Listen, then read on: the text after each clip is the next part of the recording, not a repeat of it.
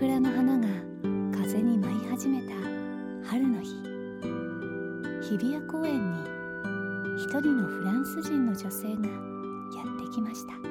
Je suis arrivée il y a quelques jours, tout début du mois d'avril, et j'ai eu la chance de voir le cherry blossom, d'aller voir un parc très tôt le matin parce qu'avec le, le jet lag, je me réveille très tôt le matin et j'ai vu le, le cherry blossom dans un parc avec personne encore, c'était très beau, il y avait un lac et tous les cerisiers en fleurs.えー、としがつの初めに、えー、こちらの方に来たんですが、えーまあ、ちょうど運よく桜が満開で、えーまあ、公園の桜を見ることができたのがすごい嬉しかったです、えー、ちょっと時差で朝すごい目があの早く覚めるのであのもう公園も誰もいない朝早朝に、えー、桜を見れてよかったなと思ってます。小さなケルティックハープを携えた彼女の名前はセシル・コルベル。ジブリのこの夏公開の新作仮暮らしのアリエッティの主題歌を歌う女性です。セシルさんが思うこうアリエッティとはどういう女の子かっていう、まあ、どう捉えているかっていうのをちょっと教えていただきます。エロインセルティック parce que je retrouve dans son personnage beaucoup de, d'histoires et de, et, et de légendes qu'il y a aussi dans les contes celtiques. On retrouve des personnages comme elle. Je dirais que c'est pas une petite fille ordinaire, c'est plus une petite fille, c'est pas encore une femme, mais elle est très euh, pleine de vie, très puissante aussi parce qu'elle fait des choix, elle sait ce qu'elle veut, elle veut découvrir le monde. Parfois elle se trompe un peu, mais...Je trouve que c'est une héroïne celtique. そうですね。私にとってはケルト文化のケルト文学なんかのヒロインだと思います。えー、ケルトの、あの童話の中にも彼女のようなヒロインというのは出てくるんですけれども、私にとって彼女はやっぱり少女から、まあ、大人の女性の間に、えー、いる、えー、そういったあの女性だと思うんですが、すごく強くて意志があって。時々間違っちゃうこともあるんだけれども、けどやっぱり自分の道をこう突き進んでいく、そういう強い意志の、えー、女性なんじゃないかなと思いま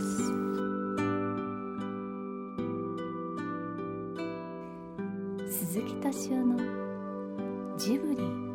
汗まみれ。今週と来週はしがつむいか、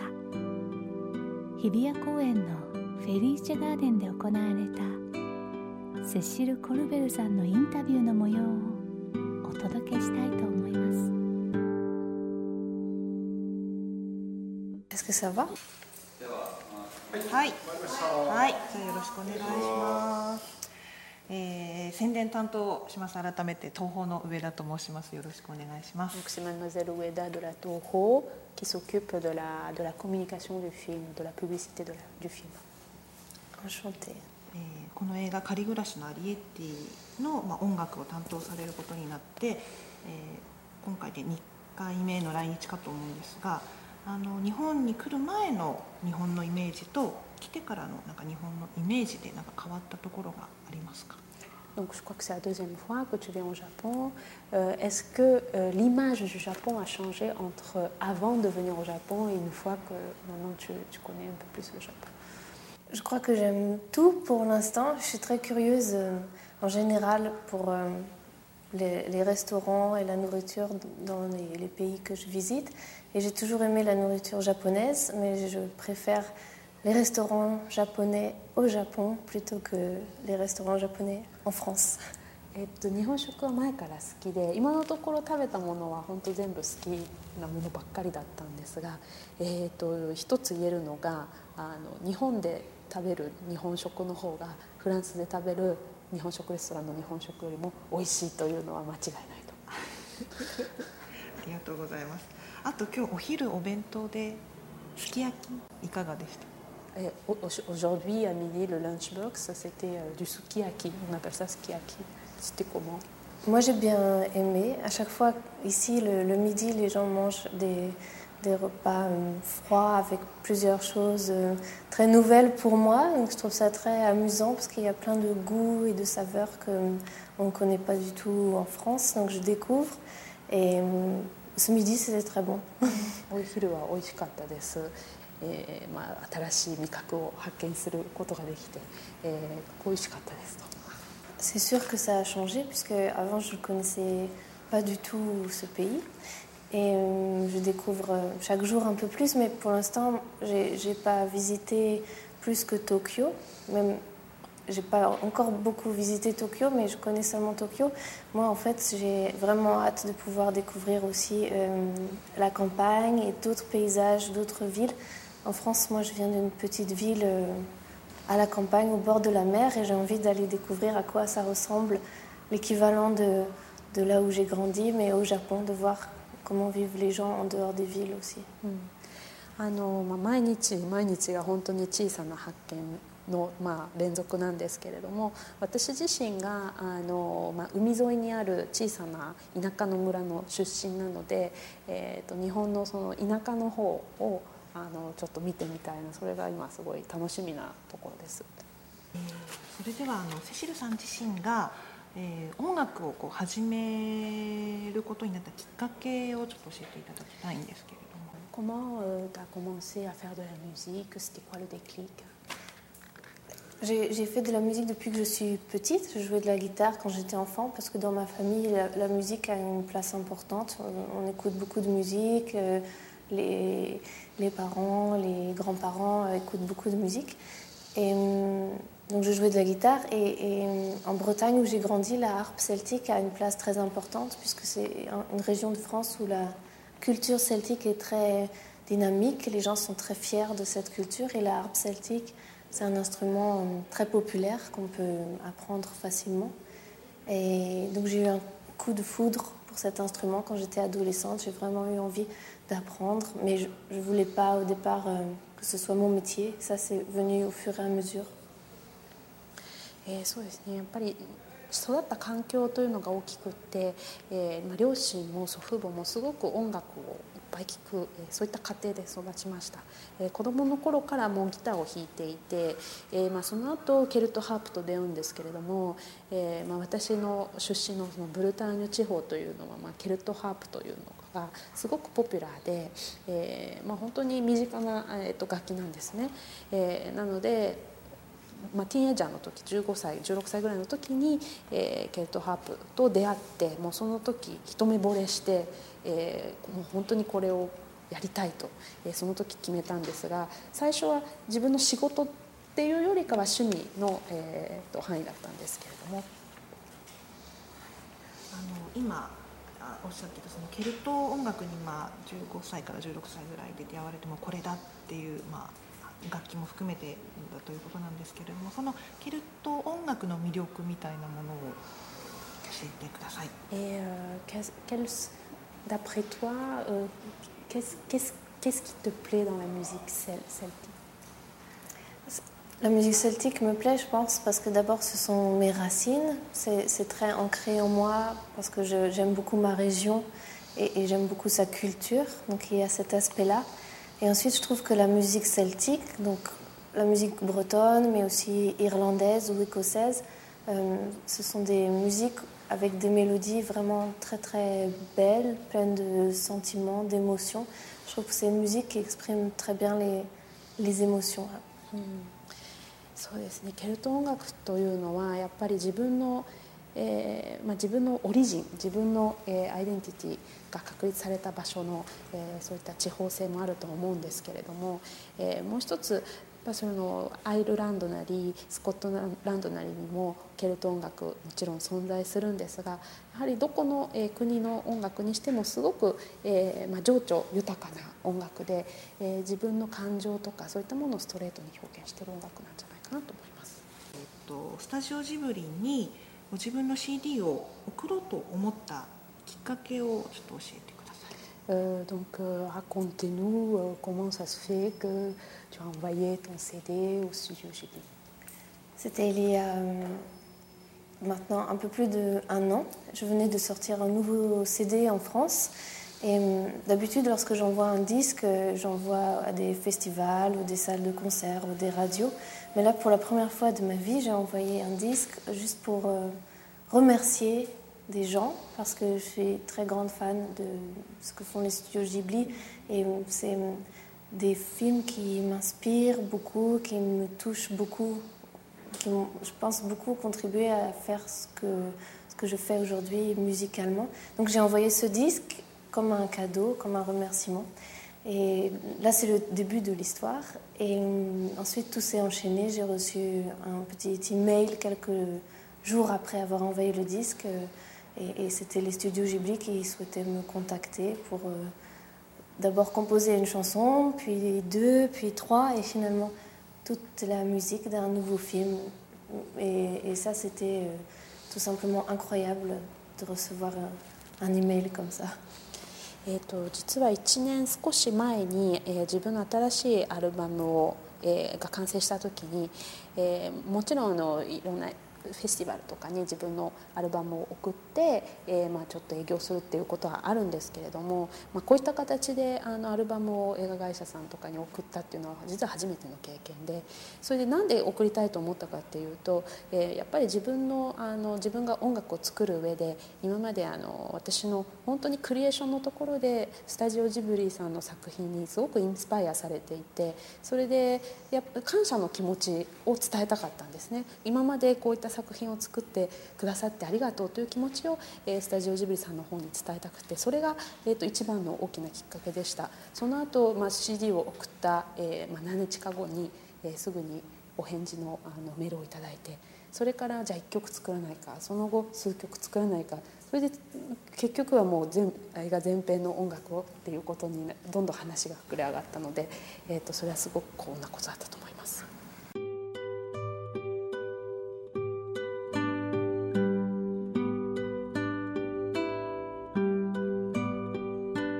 セシルさんが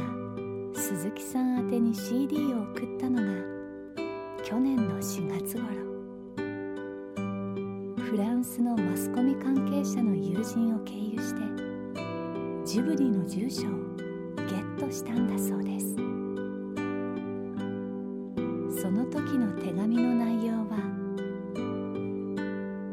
私はずっと昔からジブリ映画の大ファンで、私の音楽のすべてはジブリ映画から大きな影響を受けています。私の最新アルバムをお送りすることができてとても光栄に思います。気に入ってくださったら嬉しいです。Rien que le premier email, c'était juste un mail pour savoir si qui j'étais, et cetera. Déjà, ce premier mail était une incroyable.surprise, et j'étais très fière que les studios déjà m'écrivent. C'était un, un grand honneur, et, et ensuite quand il y a eu d'autres échanges et que j'ai su qu'ils avaient écouté le disque, euh, aimé le disque et qu'ils pensaient peut-être même à me proposer de faire une chanson, c'était un très très grand honneur, et je pense le, le plus grand cadeau qu'on peut faire à une artiste, c'est de lui proposer de travailler pour des gens qu'elle aime.最初にあの一番最初のメールをいただいた時に、えー、まずは返事をもらえることを想定しなかったので、それだけでもすごくあの光栄だと思いました、えー、その後、えー、スタジオジブリさんの方に シーディー を聴いてもらって、それで私の音楽を好きになっていただけた、えー、それだけでもすごく、えー、本当に嬉しくって、えー本当に感動したところなんですけれども、やっぱりアーティストとして自分の好きな、えー、作品を作っている人から、えー、一緒に何かやらないかという提案というかオファーを受けることはやっぱりアーティストとして最も幸せなことなんじゃないかなと思います。ジブリにそんな手紙を書いたいちねんご、セシルさんは桜の花びらが風に舞う日本にやってきて、ジブリの最新作の主題歌シングルアリエッティソングとイメージ歌集アルバム仮暮らしをリリース。なんだか夢のような出来事が起こってっているみたいです。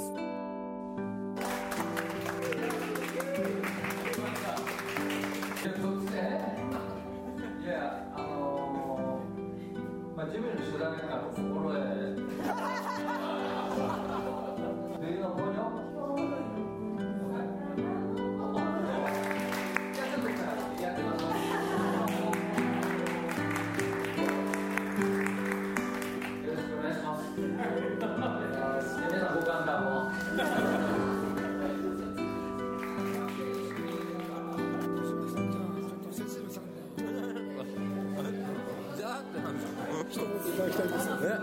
ジブリと仕事する上で気をつけてると思います。いや、一番注意しなきゃいけないのは鈴木さんですよね。やっぱりね鈴木さん、鈴木さんがねうるさい何がうるさいのでもこれヒットしたら鈴木さんすごいですね。今までジブリで外人で歌うの初めてじゃないですか。いや、その意表のつき方に驚いてるんですよ。どういうこと？いや、なんですか、その思いつかないじゃないですか普通。例えば俺にポニョを歌わすことも思いつかなかったとは思うんですよ、普通の感覚で言えば。で、まあそのその次がフランス人かっていうのは、その素人の次はフランス人かみたいな、その意表のつき方はびっくりしましたね。あの聞いた時には鈴木マジックの、あの、まあ、真骨頂なのか、うん、全く思いつかない、誰にも思いつかないようなことをするっていうのが、まあ、やっぱり鈴木さんやることはすごいねっていうのは、まあ、ある意味賭けみたいなもんじゃないですか。で、あの人バクチ好きじゃないですか、ご存知のように、まあ、勝ちか負けかを楽しんでるとしか思えないですよね。たくさんのインタビュー取材が終わった後に開かれた歓迎会では、あの藤巻さんとポニョを歌って夢心地だったセシルさんですが、そのにぎやかなパーティーの会場の外で一人タバコを煙らせている人がいました。その夢のような夜にも花の精の魔法にかからないでいた、ただ一人の人だったのかもしれません。鈴木さん、ちょっと今藤巻さんに聞いたんですけど、これは博打だって言ってたんですけど。いやいやいや、ハープですよ。どうのこうのは、ね、どうして彼女がやることになったとか、そういういきさつその他はもういろんなところでいっぱい扱われると思うんで、それよりも今回はとにかくこのハープ聞いた瞬間、これは小人に合う、あのハープの音をね、もう聞いて本当に最初ある一瞬で決めましたよね。もうこの人はいけるって、しかもそれを自分で弾く人だからね、いいなと思ったんです。鈴木さんとセシルさんのリアルな対話の模様は、来週桜の花の魔法が風に散った頃お届けしたいと思います。